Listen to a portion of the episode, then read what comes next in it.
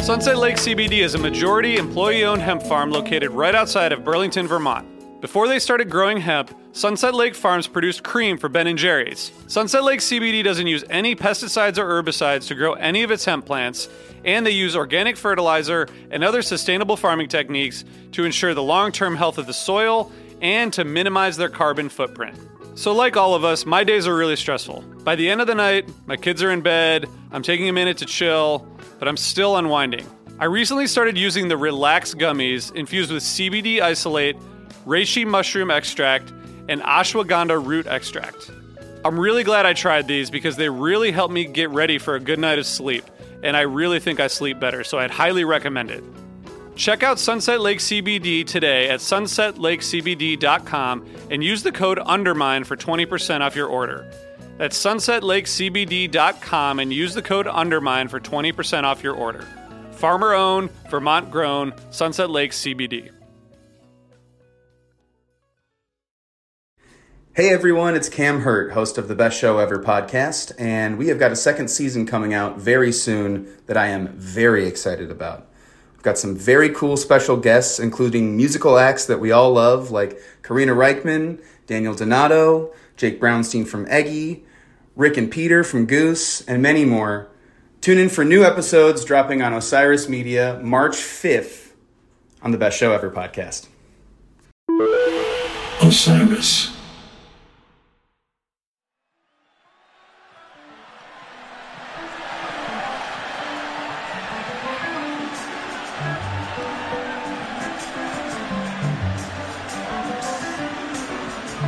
Basically the band said we have a sort of vision where there's going to be a flavor like per show and here are flavors that band members remember kind of from their childhood that they resonate with that what a donut like means to them this is what they think of.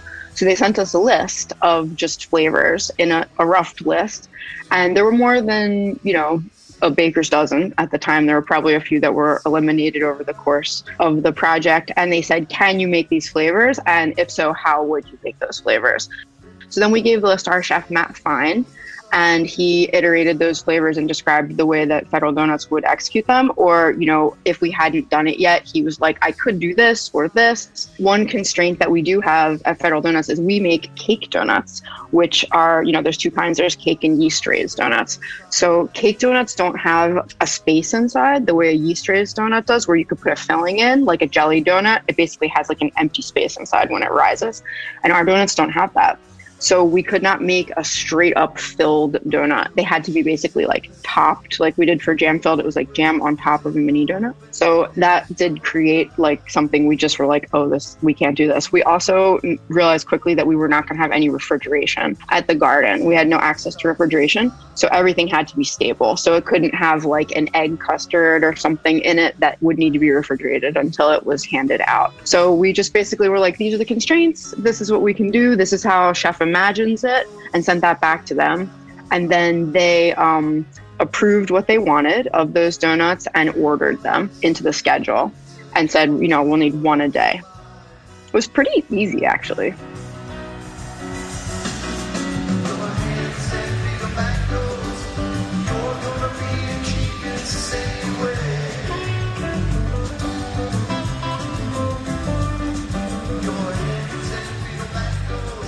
That's the voice of Felicia D'Ambrosio, co founder of Federal Donuts. If we're going to talk about the Baker's Dozen, we're going to have to at least mention the donuts. Everything was made in Philadelphia at our main, our biggest Federal Donuts uh, at 7th and Fairmount. So everything was made there overnight. They started, I think, the shift at midnight to make all the donuts for that show. So they were made like day of, and they were all made by our chef Matt Fine and one of his cooks, Marisol. Pretty much made every single donut that people had at the dozen, the two of them. Driven by one of our, our truck boys up to New York, and they had to leave very early and they had to be at the garden by a certain time because we were like, you know, God forbid the tunnel has an accident or there's some kind of disaster. Like, what if they didn't get there by showtime? It would be a total crisis. So I was very nervous about the deliveries. Actually, that caused me more sweat than anything because I was like, what if something happens to the delivery? So we left a lot of time. And as a result, the donuts were at the garden really early every day and they needed to be monitored because people were pilfering them because they were sort of like unlocked and the garden assigned a security guard to the donuts. So when they arrived in delivery, they were placed and then the MSG security sat there with them until we got ready to wrap and distribute, which I thought was hilarious. And the fellow who did it the most was a retired NYPD officer, and he was so funny. Like, we actually had a really good time chatting. This episode of Undermine is not an hour about fried dough with a hole in the middle, although that certainly would be delicious. Mmm, yummy donut. That's pretty good. But try it like this. Mmm, donut. Mmm, donut. Nope, this is the set list episode where we talk about the song choices Phish made during the Baker's Dozen.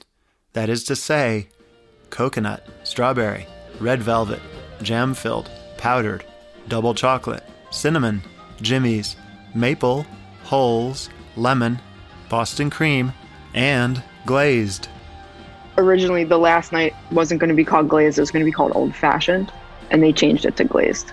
Glazed is funnier because, like, really on, you know, the 13th night of 13 Phish shows, like, we were all feeling probably a little glazed, like the band too. So I thought that that actually was like a, a cute little wink. Um, and that night didn't have like a flavored theme. It was just a, it was Phish, right? It was just rocking Phish. So I think old fashioned kind of gets you there as well. Like it's, it's what we do. It's the Phish experience, like without a gimmick. But I thought glazed was funnier. And that was the band. They made decisions there. Like we didn't change anything that they sent us.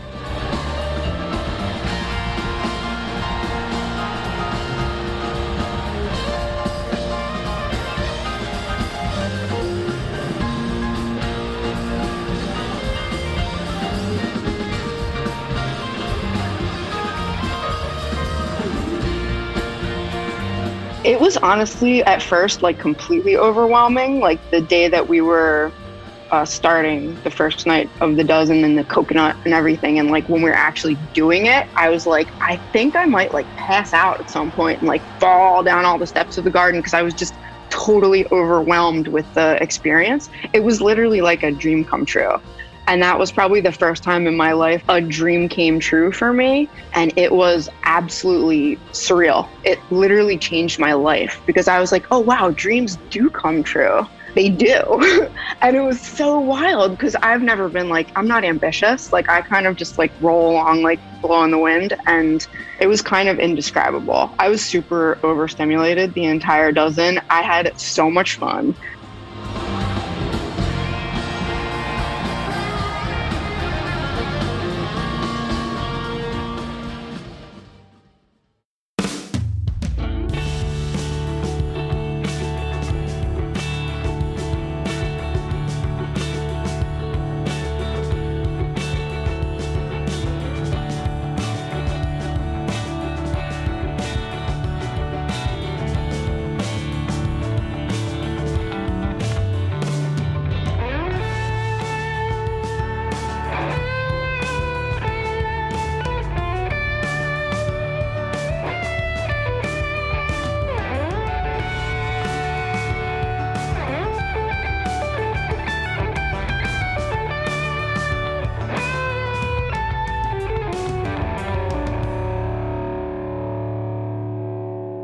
Hi, I'm Tom Marshall, and as I mentioned before, I'm not here today to talk to you about donuts.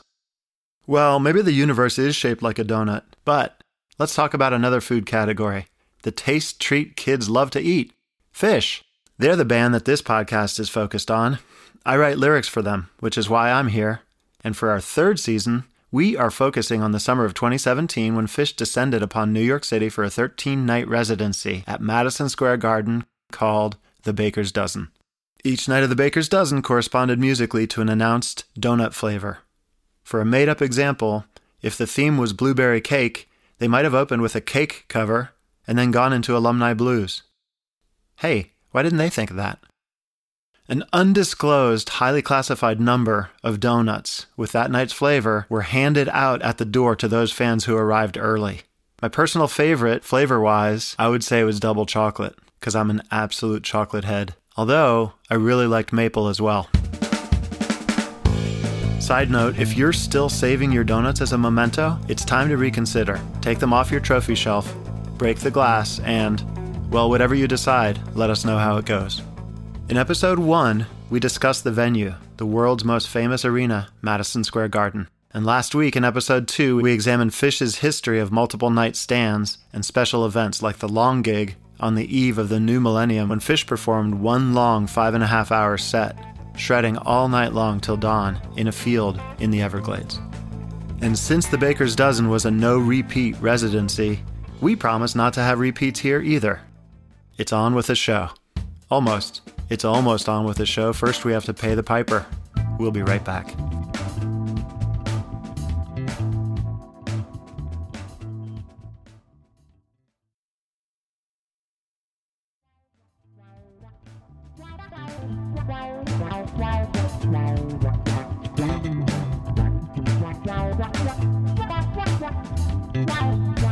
The first officially recognized Phish set list from what Phish historians believe to be the first Phish show was from December 2nd, 1983, not 103083 as was originally thought.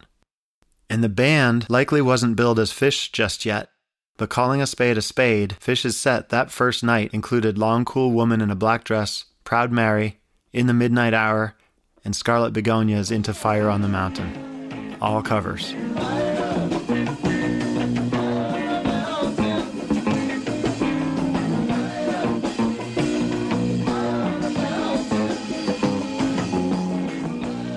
It would have been unusual if it hadn't been. By the following year, prototypes and early versions of Makisupa Policeman, Fluffhead, and Slave to the Traffic Light begin to appear, some of which Trey brought with him from his high school days, and some of which he worked out with new bandmates, like original guitarist Jeff Holdsworth's contribution, Camel Walk.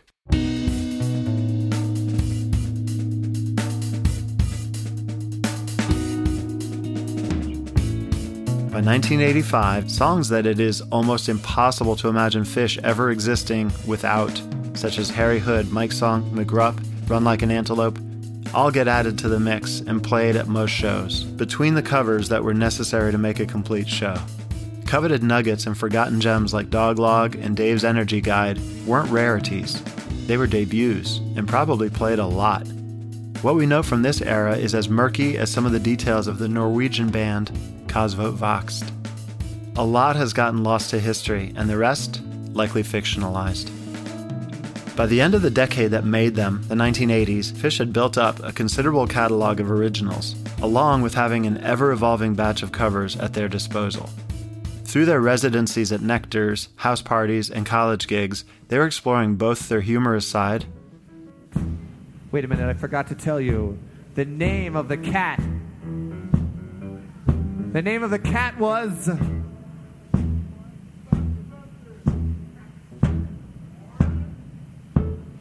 Buster Knapsack. No. Their serious compositional side.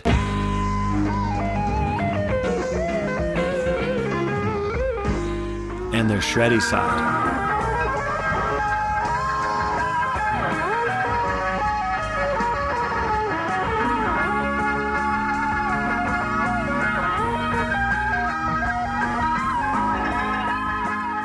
By the start of the 1990s, Phish's setlist patterns were just getting interesting. I feel like Phish from 1990 to 1992 were working on their classic material, and the setlist didn't change that much from night to night. That's our friend Scott Bernstein from Jambase, here to give us the skinny. Certainly, there were people that were seeing multiple shows, but I don't think Phish played to those people so much as they realized that they'd be performing in front of new audiences and music fans that had never seen Phish before. And they wanted to show off their best material. So You Enjoy Myself got played every other night. Mike's song got played every other night. Rarities were few and far between because it was less important to the band to impress the fans that had already been there in terms of the, the catalog than it was to play really well and play the complex material tight and pull it off well. And that's something they did every night. During the band's launch period, out of necessity, they just needed to write songs, as many as they could, so that they would have enough material to fill a show. Then they needed to have enough material to allow them to change up the set lists, giving the band the ability to play to the room while also giving fans motivation to come back for more. By 1992, Phish had a catalog big enough to play around with. The band's most prolific composer, Trey, that's Trey Anastasio for those just joining us, began to write songs with the set list in mind. He had the luxury at that point in knowing that they could play three set shows, such as Amy's Farm on August 3, 1991, that showcase most of their classic Phish material, and still keep a few in their pocket for the next show. Given that the next show in this example was almost two months later, on September 25, 1991, they also debuted four new songs that night Brother, It's Ice, Sparkle, and All Things Reconsidered. It was a fertile era for Phish material. The thing is, 31 years later, it still is. The band has never stopped writing new songs, and Trey in particular has never really slowed down. And that's exactly the reason why Phish was able to perform 13 two set shows at Madison Square Garden without a single repeat and still have enough material to keep going. And just think of all the material that has made it into the repertoire in the five years since the Baker's Dozen.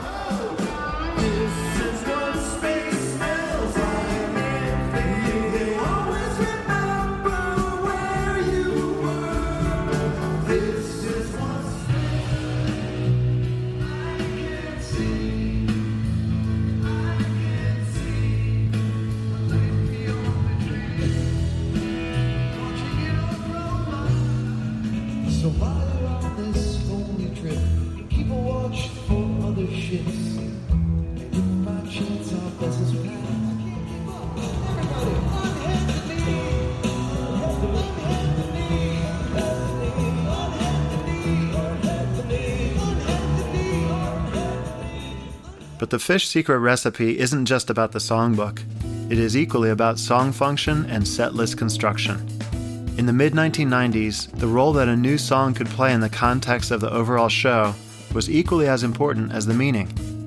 Sometimes even the role was the meaning.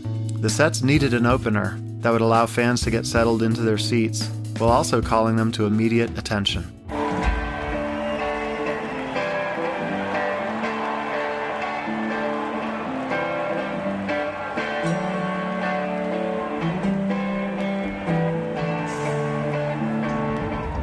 Needed emphatic, anthemic set closers.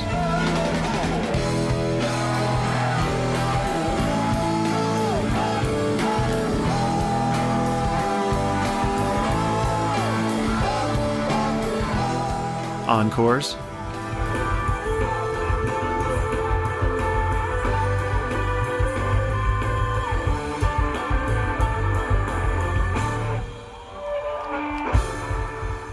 Mid set masterpieces.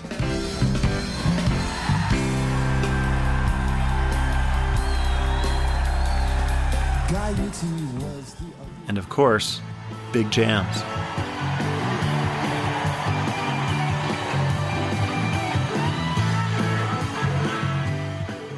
By the mid 90s, Phish had all the parts they needed to build new set lists daily, making each of them compelling for various reasons, each with a strong foundation, some with a theme, others more of a vibe, and still others a narrative or show arc.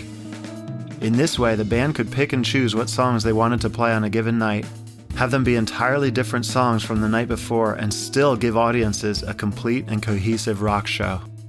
In 1993, Phish's set list changed a lot to me. I feel like the repertoire had become pretty big at this point, where you could go a couple of nights without playing songs, and there was still enough material that the band was was tight with and could play and pull off uh, uh, effectively. And Trey had talked during this period how putting together the set list each night was a form of composition for him. As a writer, he really enjoyed, he spent hours putting together the set list for the next night, thinking about the the show as a ride and wanting to have high energy moments and the beautiful moments and, and took it so incredibly seriously and got off on making the set lists from night to night and coming up with inventive segues and it almost seemed like Phish practiced some of those transitions during soundcheck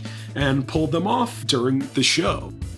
I think in later years, it was more playing off the vibe of the room once the show started than spending hours in the hotel room the night before coming up with the game plan for the next night. That's right, Scotty B. Those years were each years of phenomenal growth for the band as they moved from nightclubs and dance halls to ballrooms and theaters, to arenas and amphitheaters reliant, as it were, on repeat audiences. Going on Phish Tour became not only a rite of passage for fans in the 90s, but it was immediately understood that it was truly the only way to get the full Phish experience. If you only went to one show, you only got a corner piece of the larger puzzle, and you knew it, and you wanted to see the whole picture. Your donut had a hole in it, so you needed tapes, set lists, backstory, and all the information you could get off the internet. Tours felt like one long show, or at least one long narrative. Somewhere along the way, there was story time with Colonel Forbin. Another night, you forfeited hearing your favorite songs so that you could climb aboard a wild ride when Mike's song went off the rails and landing in an Icculus that transformed the venue into a midnight gospel tent.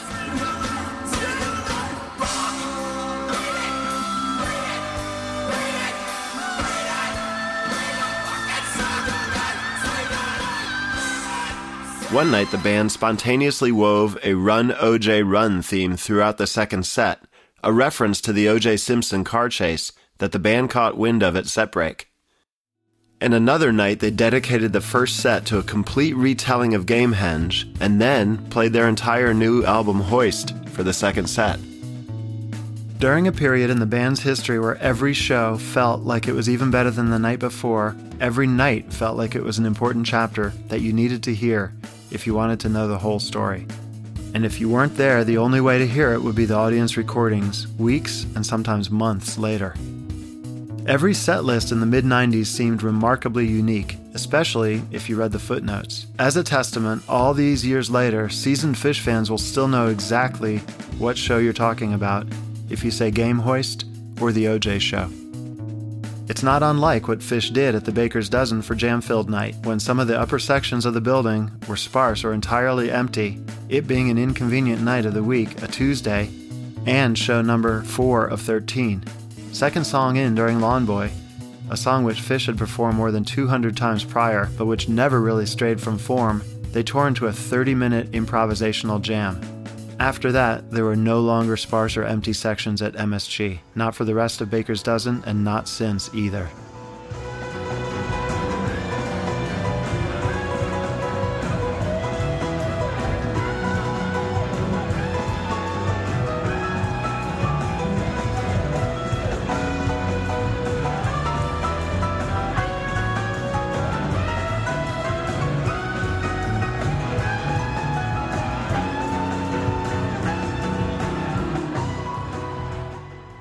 But back to the mid 90s, we were focused on set lists from 1994 above. By 95, Trey was fully aware that a large portion of the audience were seeing more than one show.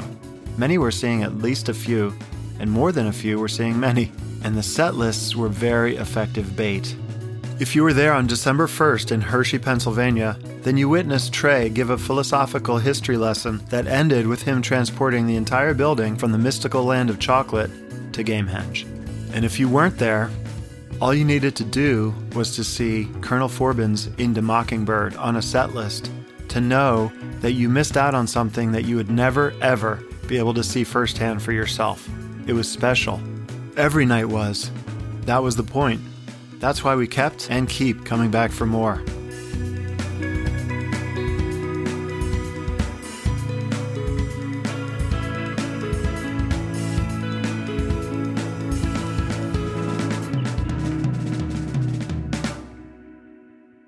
Do we? We do. Of course we do. But I'm just reading what they give me. And on that note, let's hear once again from Undermine head writer Benjy Eisen.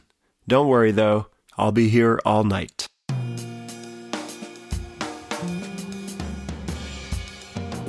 Phish felt like an entirely different band every night, but every tour felt like uh, an entirely different story, a complete story. And by the Neds tour, they had a whole brand new story to tell. So, 1996 was when Phish settled into arenas, and in doing so, they settled into a setlist rotation that, you know, some have said felt a little more routine. There were less shows like the ones that Tom just talked about, or like the Bomb Factory show, for instance. Look, you can leave a show feeling like you just saw the best fucking band on the planet, but the show itself didn't necessarily feel very different from the show that you saw the night before or the week before the other shows of that tour. In the set list, inside of them, there are going to be some classics, some big jams for sure, maybe a rarity, a couple showcase compositions, a few rockers, and then, you know, some material from Billy Breezes, which was the new album at the time. So, all these elements, which are fantastic elements, the best elements. And there was this designated slot for each song that served the show arc so well that it meant the band could plug and play and provide something for everyone in that whole building. You know, all these new fans that were just coming out to the shows for the first time, all of them were entertained. And all of the old fans, well, you know, we were all entertained as well. There were still plenty of must hear shows, and very often an unusual set list had something to do with that. For example, the M Show in St. Louis on November 15th, 1996, when a word in the title of every song of the second set began with the letter M until the set closing Weekapaug Groove, which, incongruously, featured blues traveler John Popper on harmonica.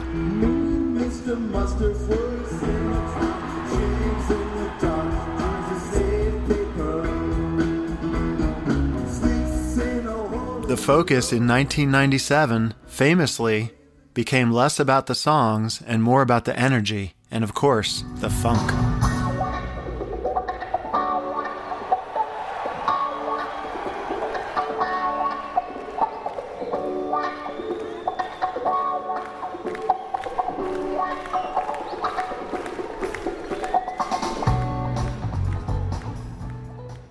Phish shows in 1997 were straight up dance parties. They always were, and they still are, but 1997 was feeling that vibe extra hard as entire arenas became giant raves for hippies whenever Phish was in town. The following year built upon this new pivot, and to this day, you can pretty much identify a late summer 1998 setlist by scanning for the debut of a cover you might expect to be on your local pizza parlor's jukebox. Most nights, fans were treated to a song that the band had likely learned earlier that very day. Songs you could sing along to or at least pump your fist to. Songs by Van Halen, Jane's Addiction, The Beastie Boys, The Grateful Dead, Bob Marley, Led Zeppelin, Smashing Pumpkins all made Phish's Summer 98 mixtape. It was the summer of covers.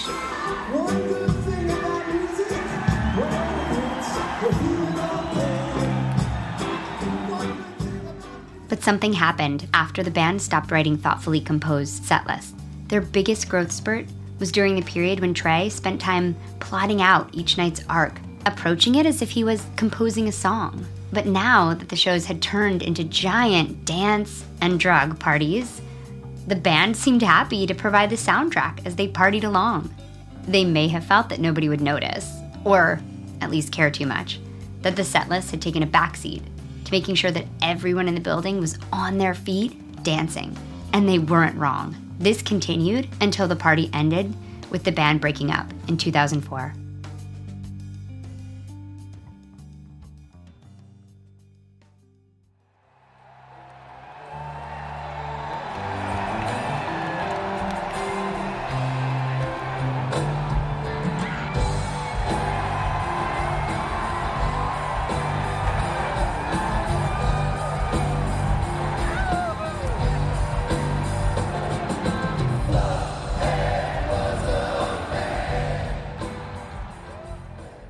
Five years go by, Phish gets back together, and they open their first show back with Fluffhead.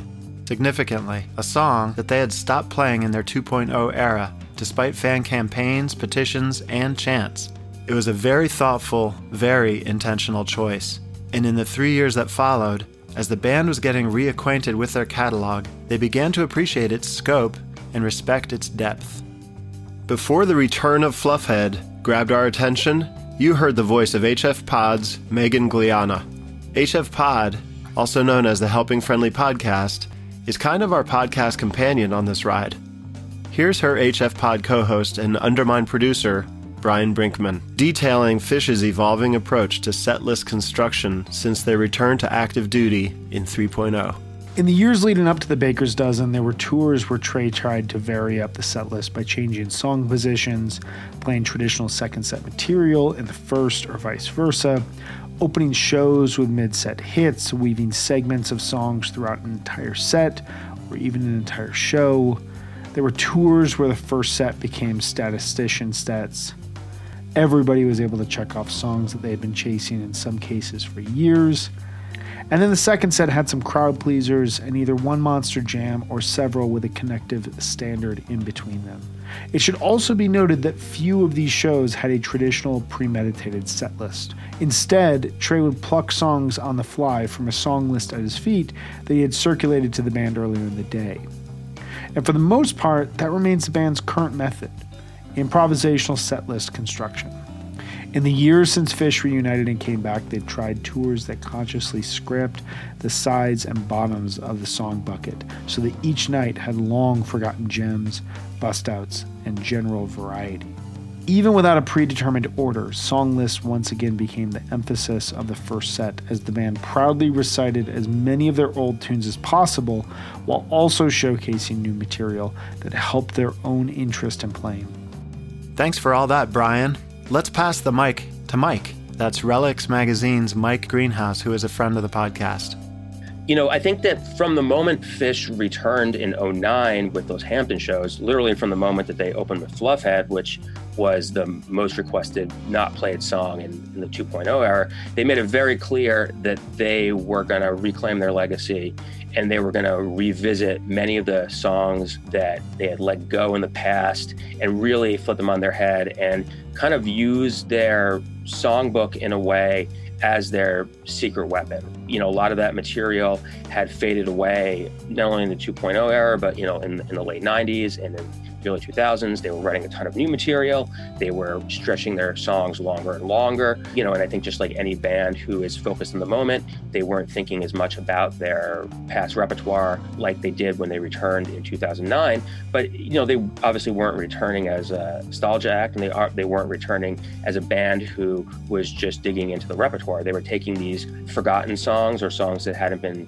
played for a while and they were bringing new life into them, uh, whether it was improvisationally or placement wise, or just juxtaposing songs that they wrote in their 20s and, and early 30s that, with songs that they were now writing as, as middle aged musicians and making them fit together like puzzle pieces. And I think from the from 09 on, that's been a hallmark of the 3.0 era that makes it different than their, their earlier period.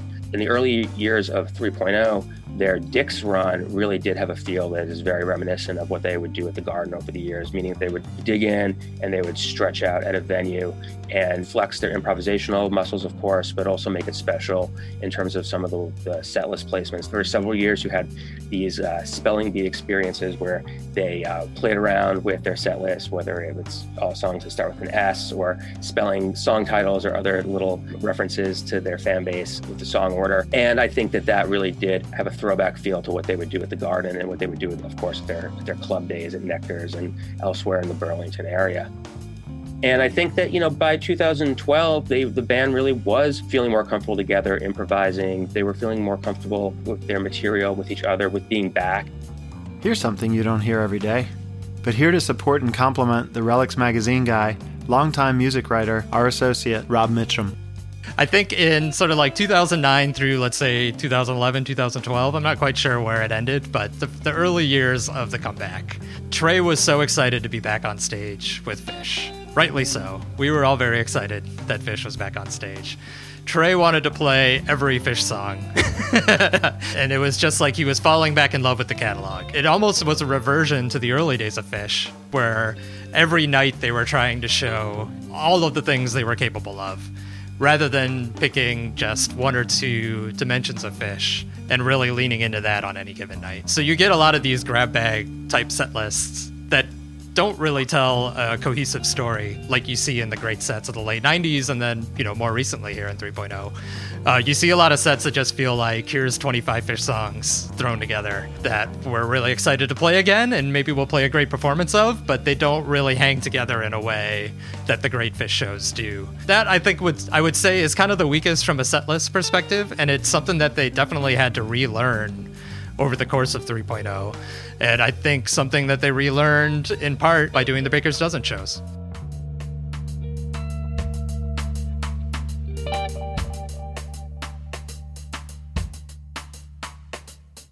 And that, friends, brings us to the summer of 2017, the Baker's Dozen. The reason we're all here. Well, it's not the reason I'm here. As I've been saying all along, I'm here for the donuts.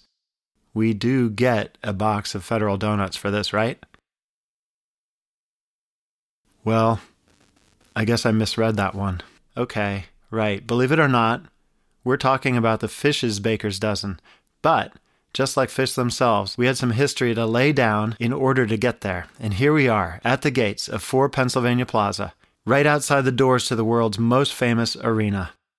By making it a no repeat endeavor, Phish transformed their three week Madison Square Garden residency into one long show, one story that stretched over 13 nights and 26 sets. At the same time, they also, it should be noted, did a fantastic job of making sure that if you only could make it to one night, you still got a complete experience. Nobody went home feeling unsatisfied. Although, at the same time, you left each night aware there was a larger arc. Which means you left wanting more. Conventional wisdom says that's a desirable thing for both the band and the fans. It means you'll be back. We'll be back too, right after this.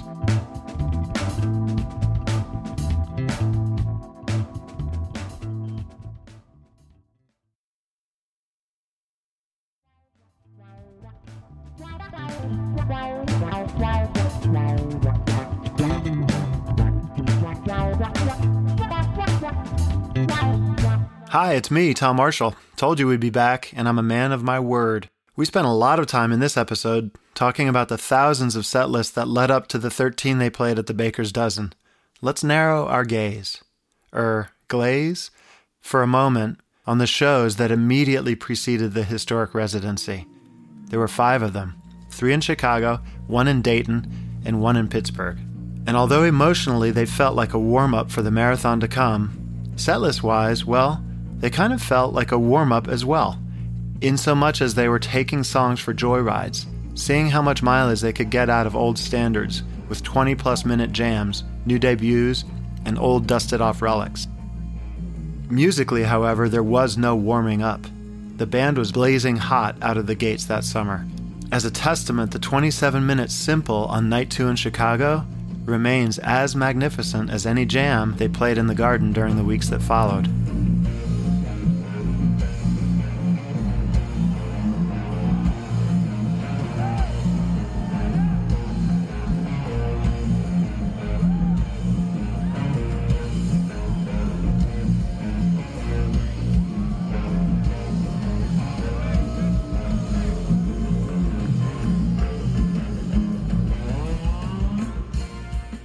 All five of those shows get overshadowed by what came next, but all five of those shows individually hold their own in the summer 2017 history book. Here's Scott Bernstein again to back us up. The shows leading up to the Baker's Dozen were almost a, a, a test run. They gave Phish a, a, chance to try out some of the songs that they were thinking about playing during the Baker's Dozen, songs from the Trey Band repertoire that Phish had never played before. Some worked more than others. We also saw them bust out songs like Mr. Completely and it, it, was foreshadowing what was coming with the Baker's Dozen in terms of how far they dug into their repertoire. First night of the Baker's Dozen, I'll never forget. I met up with a bunch of friends at a bar before heading over to Madison Square Garden. Everyone was asking me about this rumor that they wouldn't repeat anything over the course of the 13 show run. And I was convinced there was no way in hell that would happen. Just as the band didn't announce that Big Cypress would include one long set that went from midnight till dawn in characteristic form, they never said anything about the Baker's Dozen having no repeats.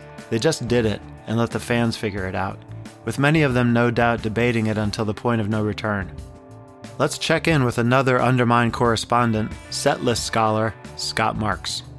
Uh, Somebody had sent me a message before night six that it was going to happen. I, at that point, had was already doing nine shows. I, I was running short on vacation time, and then I, after those three weekend shows, when we were at eight. I pulled the trigger and did the two weekday shows, and had to travel back and forth from Rhode Island a couple times and on the train, and, and late nights and early mornings. But pulled it off and somehow didn't get sick afterwards. But it was that can't miss thing when you, you realized what was happening and you, you wanted to make sure that you were there.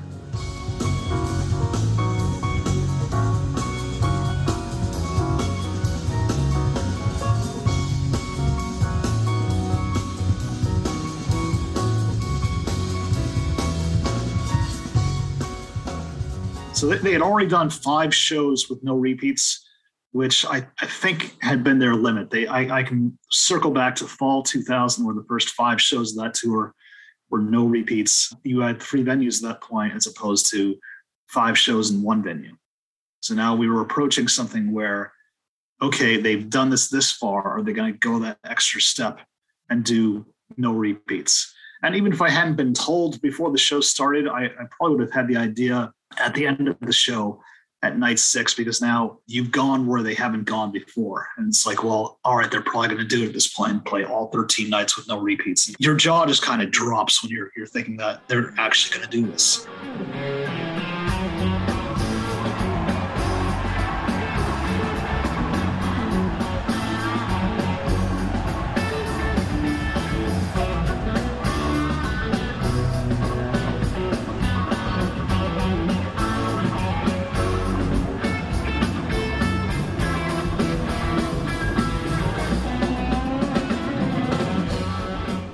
When you take some of your big jam vehicles out of the picture after your first two shows, then you kind of put on yourself to as as a musician to it's, it's more of a challenge to to get that that done. And we were lucky to be there for it. I wanted to make sure I was there for every minute for the rest of the Baker's dozen. By 2017, Phish had written or performed hundreds of songs. Their repertoire was massive. And the beauty of it is if Phish plays something one time in 1995, they're not going to forget about it. And Trey clearly has a master song list, has a list of every song the band's ever played. And here was an opportunity to put together 13 different set lists that made the most of the hundreds of songs that were in Phish's repertoire.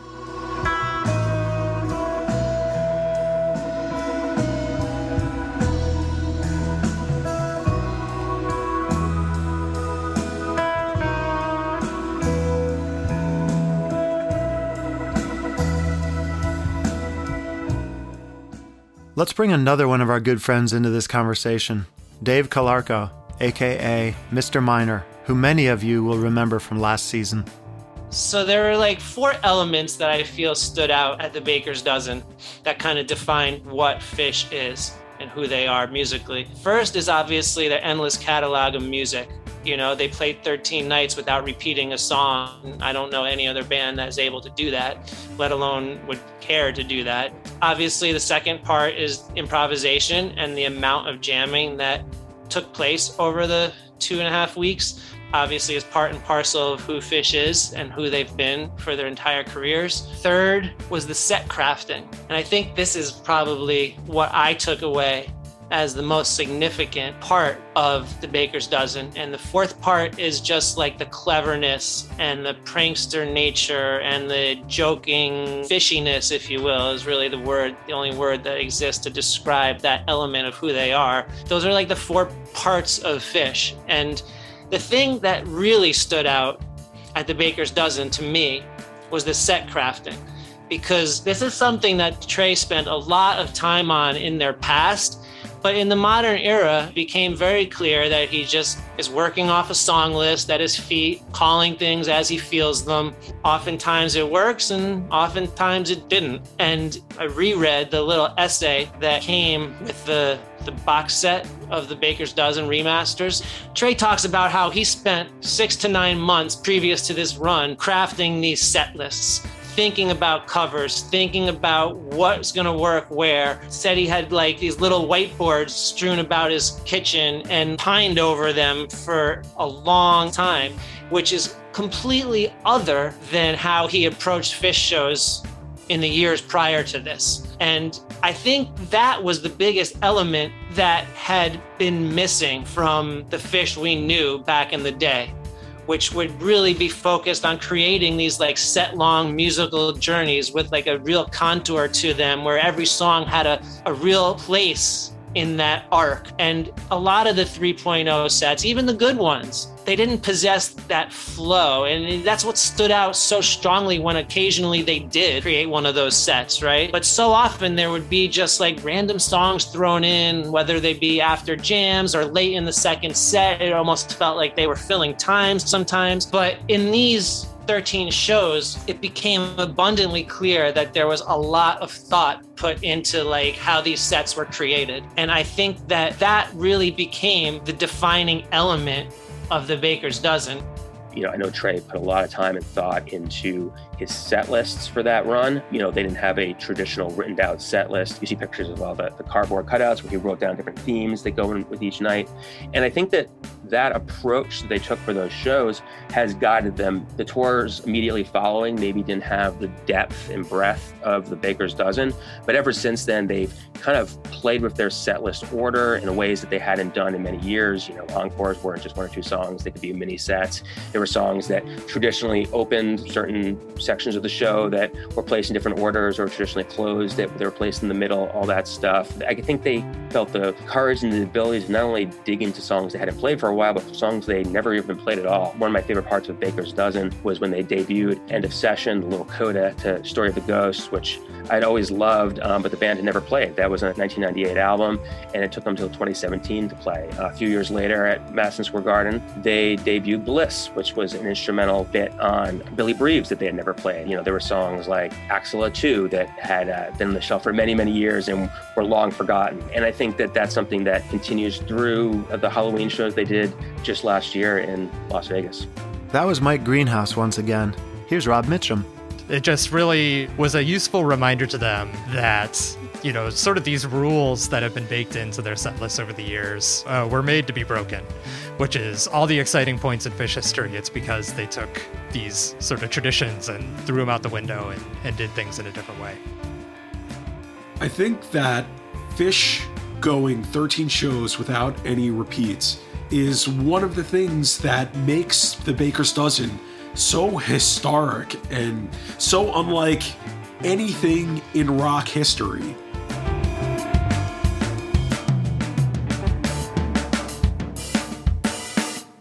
To put the accomplishment into perspective, well, this whole season has been an attempt to put this thing into perspective. But let's look at it like this many of the bands that you love, or if that is presumptuous, let us say many, in fact, most, of all the touring bands out there large enough to fill an arena, from the birth of rock to the current day, spend weeks, sometimes months, perfecting one show, usually one 90 minute set, give or take, and they rehearse and rehearse and rehearse for weeks, or in the case of some bands, for months, giving attention and thought to every note. They bring in choreographers, musical directors, lighting directors, special effect companies, and they create a product, and they take this product on tour around the country or around the world, performing the exact same show every night, down to the banter. If there's any variation, it might be a few songs here or there. The Rolling Stones, The Who, Pink Floyd, Bon Jovi, Metallica, the Red Hot Chili Peppers, U2, Elton John, the Eagles, Paul Simon. They all tour either with a rigid set list or at least with a template that stays relatively the same for an entire tour or more. In fact, many of their set lists only change by four or five songs from album cycle to album cycle. That means that many of the world's top entertainers haven't performed 13 unique, no repeat shows in their entire careers, including those whose careers have gone on for 30, 40, or 50 years. What's that?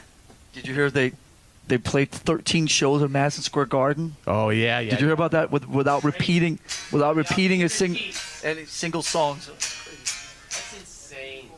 I wonder how many songs they have in their catalog. I think uh, from what I read, it was a lot of covers. Yeah, I know that they, they do. Sometimes they do entire albums. Only 13 shows? Whatever. Hmm. They're just getting started, bro. That'd be a nightmare, wouldn't it? Pretty much. That'd Especially be a if they were 13 in a row. Anything more than anything more than two. In a row, though. It's like uh, wow, residency, and you don't get to play the same song. Uh, you don't have that luxury. Phish not only did 13 unique, no repeat shows in a row on the world's biggest stage without so much as a dress rehearsal, but if they were to do it again, they could go for 18 shows or more without breaking a sweat. Show me one other arena rock band that can do that.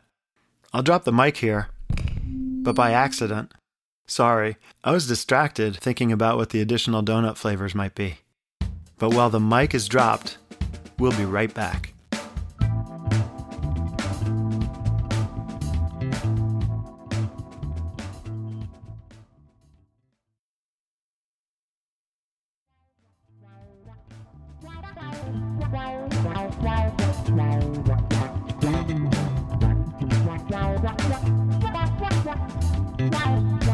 Another feature of the Baker's Dozen set lists, in addition to the whole no repeat thing, was the theme. The theme of each night was determined by the corresponding donut flavor. Sometimes the band made sly puns like playing both of Fleet Foxes' White Winter Hymnal and Prince's 1999 on Powdered Night, going after two different thematic threads. Sometimes they went fully overt, like singing Strawberry Fields Forever on Strawberry Night. Every night, the band pulled thematic selections from their own catalog, for example, Sugar Shack and Leaves on Maple Night. Pretty clever, guys. Or Waiting in the Velvet Sea on Red Velvet Night.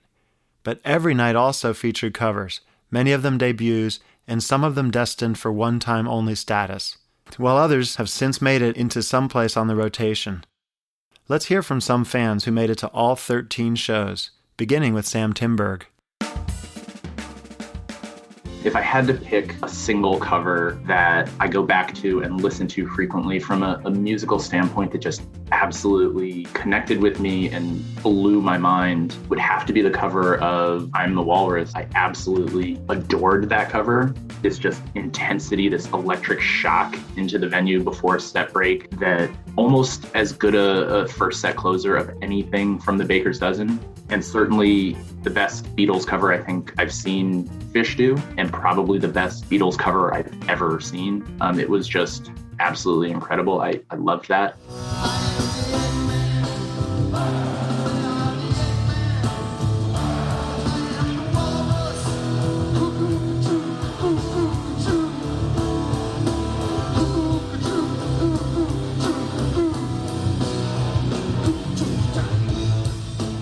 Be honest, one of the one of the covers that I don't think people really talk about that was just so unexpected and absolutely in line with the theme of the night and take something that you know and, and make it completely different was the, the Oh Holy Night cover um, in the in the Mike's sandwich. It, it just absolutely out of left field. Here's a, a band we're used to playing right around the holidays in, in Madison Square Garden and here in the middle of like a hot, stinky, sweaty New York City summer they're playing a cover of Oh Holy Night, and it's like absolutely bone chilling. It's one of the few songs I can listen back to from any era of Phish that makes literally the hair on the back of my neck stand up.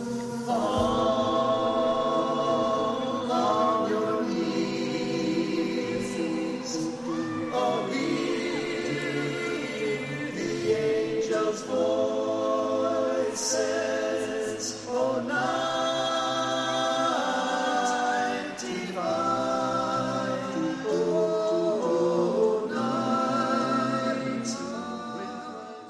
Oh Holy Night out of Mike's song was one of my favorite moments of the entire Baker's Dozen because I had taken two non fans with me and we were sitting behind the stage that night. The smoke machine started going when Oh Holy Night started happening and my friends were like, What's going on? And I was like, I have no idea because the only song they use the smoke machine for is Steam and they've played that before. So I'm like listening intently and I'm I'm starting to hear it, and I am Christian, so I know that song. a lot of my friends who are with me, a lot of Phish fans, are Jewish, and they might not know that song. Actually, many of the people I was with had no idea what it was, so I was just cracking up because, again, it's like these little inside jokes inside the inside jokes, and I just thought that was so brilliant. That was Diana Hank. And here's author, music critic, and podcaster Steven Hyden uh, when they played White Winter, Winter, Hymnal by Fleet Foxes. And then Fleet Foxes played Bouncing Around the Room, I think, like the next night. So there was a cool little dialogue going on between the two bands there. And again, just like Phish covering that Fleet Foxes song, that's not really something that I think anyone would have expected. With scarves of red tied round their throats to keep their little heads from falling in the snow. I turned round and there you go. And Michael, you would fall and turn the white snow red as strawberries in the summertime. Powderfinger was a cover that Powder Night definitely was my favorite of them all, start to finish. I, I, I knew they would play that more than I knew they would play Cinnamon Girl whenever they got to Cinnamon Night. Powder Night was July 26th, and July 27th was uh, two years since my dog uh, Haley passed, and was, that was still very fresh in my mind. And even though the story of the song on Powderfingers has nothing to do with a guy and his dog, there were some parts to that song that really hit home during the show when they were singing it, and I wasn't exactly cognizant of the date while they were playing it, but the next day it came on in rotation and I broke down crying as I was driving home because there's a couple lyrics in there that just just hit the spot.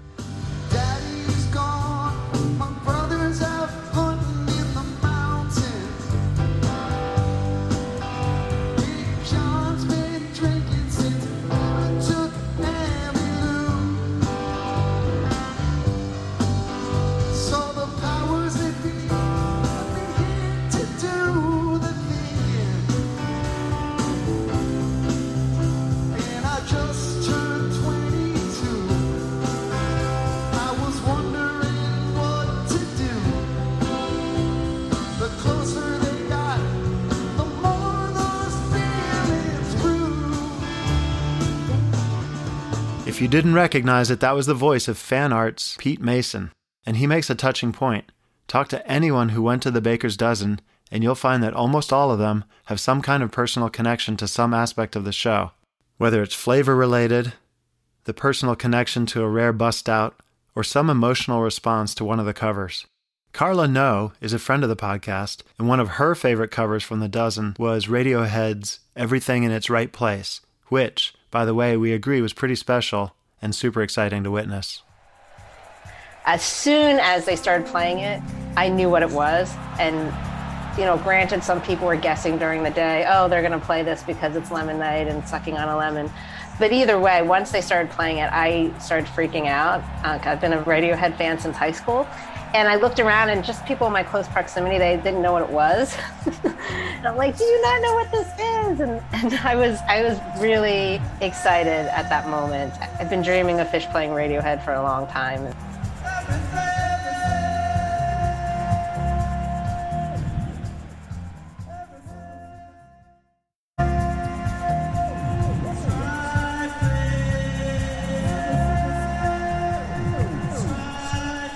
As for the Boston and Cream mashup for Boston Cream Night, which the band had joked about for years, and which was arguably the actual seed that eventually sprouted the entire Baker's Dozen, well, let's let Justin Bieber's musical director and lead guitarist and well documented Phish fan Dan Kanter speak his mind on that one. The Boston Cream. I mean, there were so many good moments, but that moment when it transitioned to chorus, and then when it went to the guitar solo, I was I've never jumped as high as I did. You know, in that to me that was the climax of the dozen. That moment, that guitar solo when it switched to more than a feeling.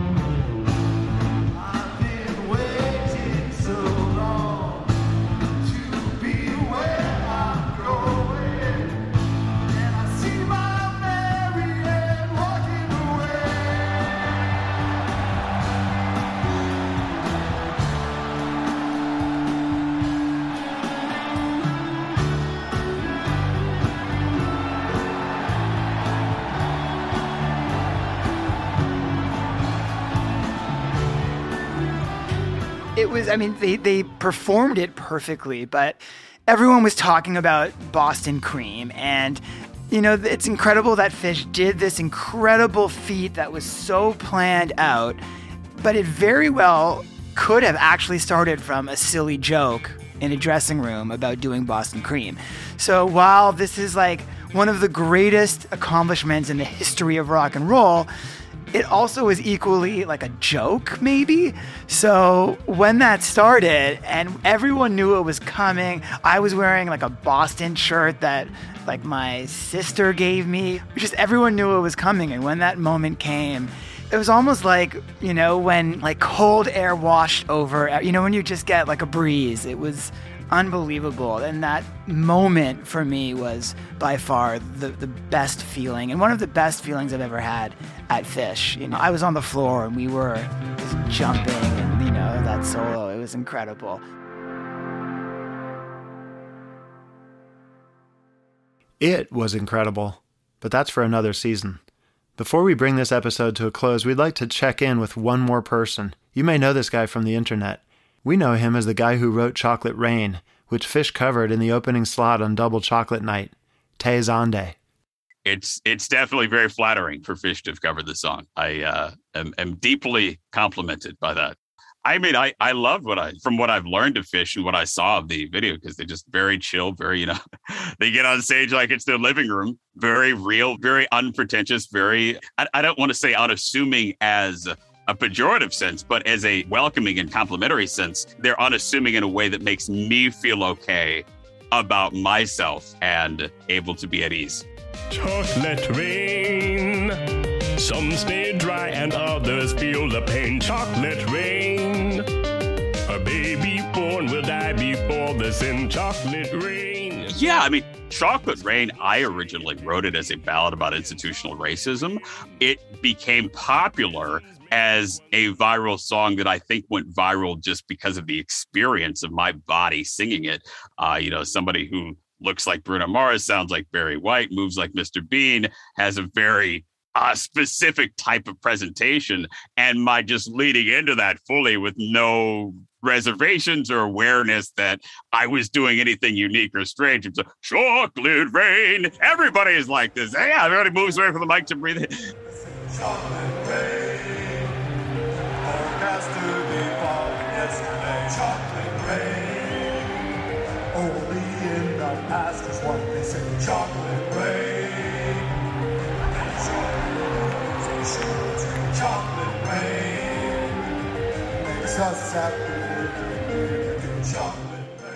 I thought it was unique. I mean, it had some nice harmonies. It was fairly straightforward. Yeah, I think they, they kind of did the motion of, of moving away from uh, the mic to breathe a little bit. I thought it was nice. It was very sweet, very sweet, very touching.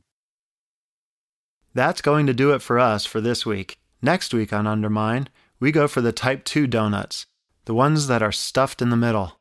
It's the jam filled episode of Undermine, and if you stick around after the credits, you'll hear what's not going to be on it. Undermine is brought to you by Osiris Media. Executive producers are Tom Marshall, RJ Bee, Brian Brinkman, Matt Dwyer, and Benjy Eisen. Produced and edited by Brian Brinkman. Mixed and mastered by Matt Dwyer. It is written by Benjy Eisen. Production assistance from Rob Mitchum, Matt Bavuso, Christina Collins, and Nick Cejas. Original music by Amar Sastry. Art by Mark Dowd. Thank you to all our interviewees. We'll see you next week.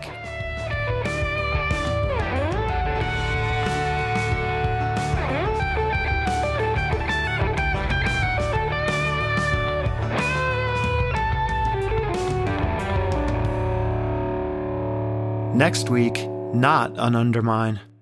Oh, my name's Pete Shapiro, and uh, I put on shows, live music shows for the last 25 years, mostly in New York City, but sometimes all over the place.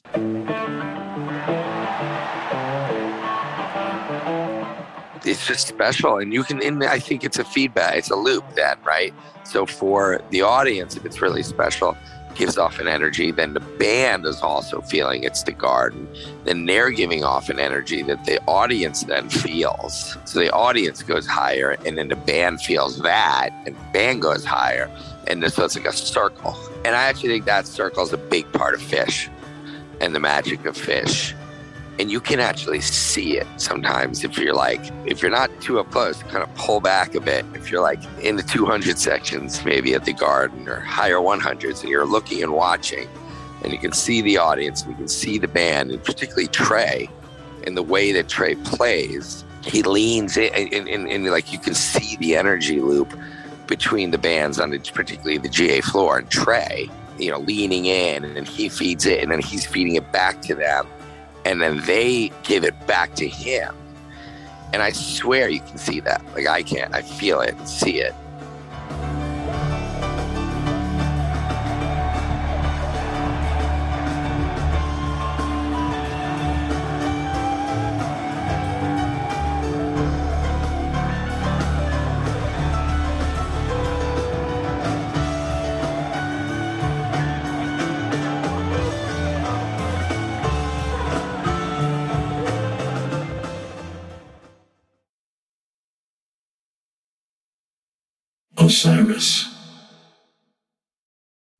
Hi, this is Henry Kay, host of the number one music history podcast, Rootsland. Come with me on a journey to Kingston, Jamaica, where we explore the world of reggae music and the untold stories of some of the genre's greatest legends. From the ghettos and tenement yards where the music was born, to the island's iconic recording studios. We are so excited to team up with Osiris Media, the leading storyteller in music, because as you'll hear, sometimes the story is the best song.